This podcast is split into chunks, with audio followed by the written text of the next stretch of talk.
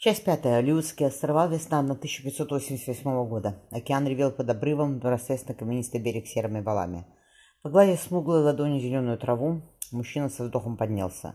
Вокруг вытащенных на сушу лодок с клёкотом вились тучи чаек. Его мощные плечи прикрывала парка из тюленей кожи.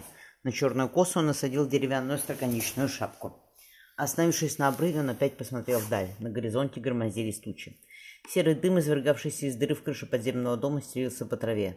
В дерне, вровень с вершины холма, вырезали зверь. Дверь. Спускаясь по лестнице с китовых позвонков, мужчина погрузился в кислый запах пота и тюленевого жира. Фонари еле мерцали.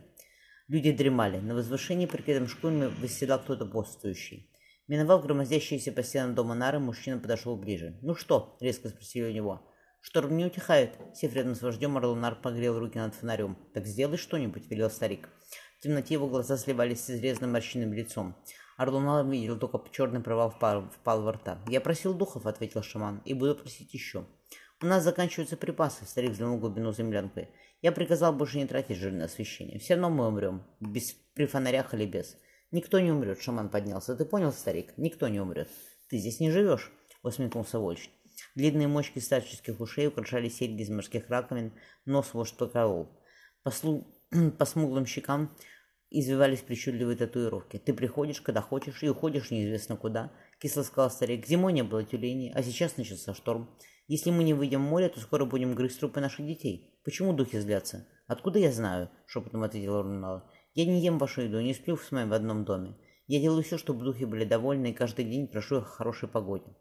Когда я был мальчишкой, море штормило две зимы подряд, задумчиво сказал старик. Трупа никто не хоронил, потому что у нас не было сил, но потом все стало понятно. Ветры стихли, рыба вернулась, летом мы запасли еды. Орлонар ничего не ответил, но остановился у выхода. Шторм скоро закончится. Маленькие глаза старика, спрятавшиеся в отвислых веках, пристально следили за ним. На вершине хол... холма, напоенный э, солью ветер, пригибающий человека к земле, заставлял его хвататься за грудь. Ураган, ворвавшись в горло, мог разнести его на клочки. Орлунар достал из-за пояса рыбьей кожи бубен, обшитый ракушками. Они засвистели голосом ветра. Прислушавшись, Орлунар уловил в их звуках тревогу. Надвинув на лицо деревянную шапку с обведенными яркой окрой прорезями, он запел, но ветер только усиливался. Тучи надвигались, скрывая соседние скальные, остро... скальные острова, где обитали только птицы. Орлунар держал свой каяк среди больших камней. Никто бы не смог увидеть лодку даже с обрыва. Между островами кипела серым льдом бурная вода. Каяк подбрасывал и вертел на волнах, но Орлунар ловко орудовал веслом. Чайки шумно взвились с мелкой гальки берега. Оставив у скал каяк, Орлунар, поднял, Орлунар поднялся на холм, к вырезанной в дерне двери. В сухом жилище пахло травами. Высокая женщина в кожаном халате спала под шкурами. Мальчик припал русской головой к плечу матери. Малыш что-то сонно пробормотал. Женщина боялась вернувшегося в клубочек смуглого черноволосого младенца. Орлонар долго смотрел на них, вытащив из-за пояса парки, украшенный искусственной резьбой кинжал. Ей снился шторм. Темно-зеленые белопенные волны бросали и вертели лодку. Даник, Данилка, прикникнув к ней, громко заплакал. «Все хорошо», — Федосия дала ему грудь. «Не бойся, милый». Ветер поменялся, волк вырыкался сквозь зубы. Нас относит к северу.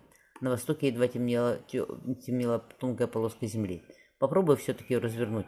Волк наклонился за веревкой. Огромный вал накрыл шлюпку. Федосия уцепилась за мачту, прижимая к себе сына. Волна слынула, не оставив никого на палубе.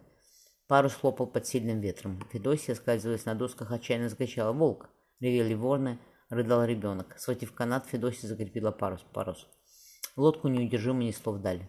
Проснувшись, Федосия вытерла лицо. Во сне она видела волка, исчезающего среди волн на горизонте, где таяла в тумане земля. Федосия старалась схватить его пальцы, скребущие по порту лодки, но не могла дотянуться. Данилка спокойно спал. Девочка зашевелилась, пахныков. Федосия, притянув ее к себе, дала ребенку грудь. Она сыто засопела. Подняв глаза, Федосия натолкнулась на спокойный взгляд Орлунара. «Все хорошо», — уверила ее Федосия.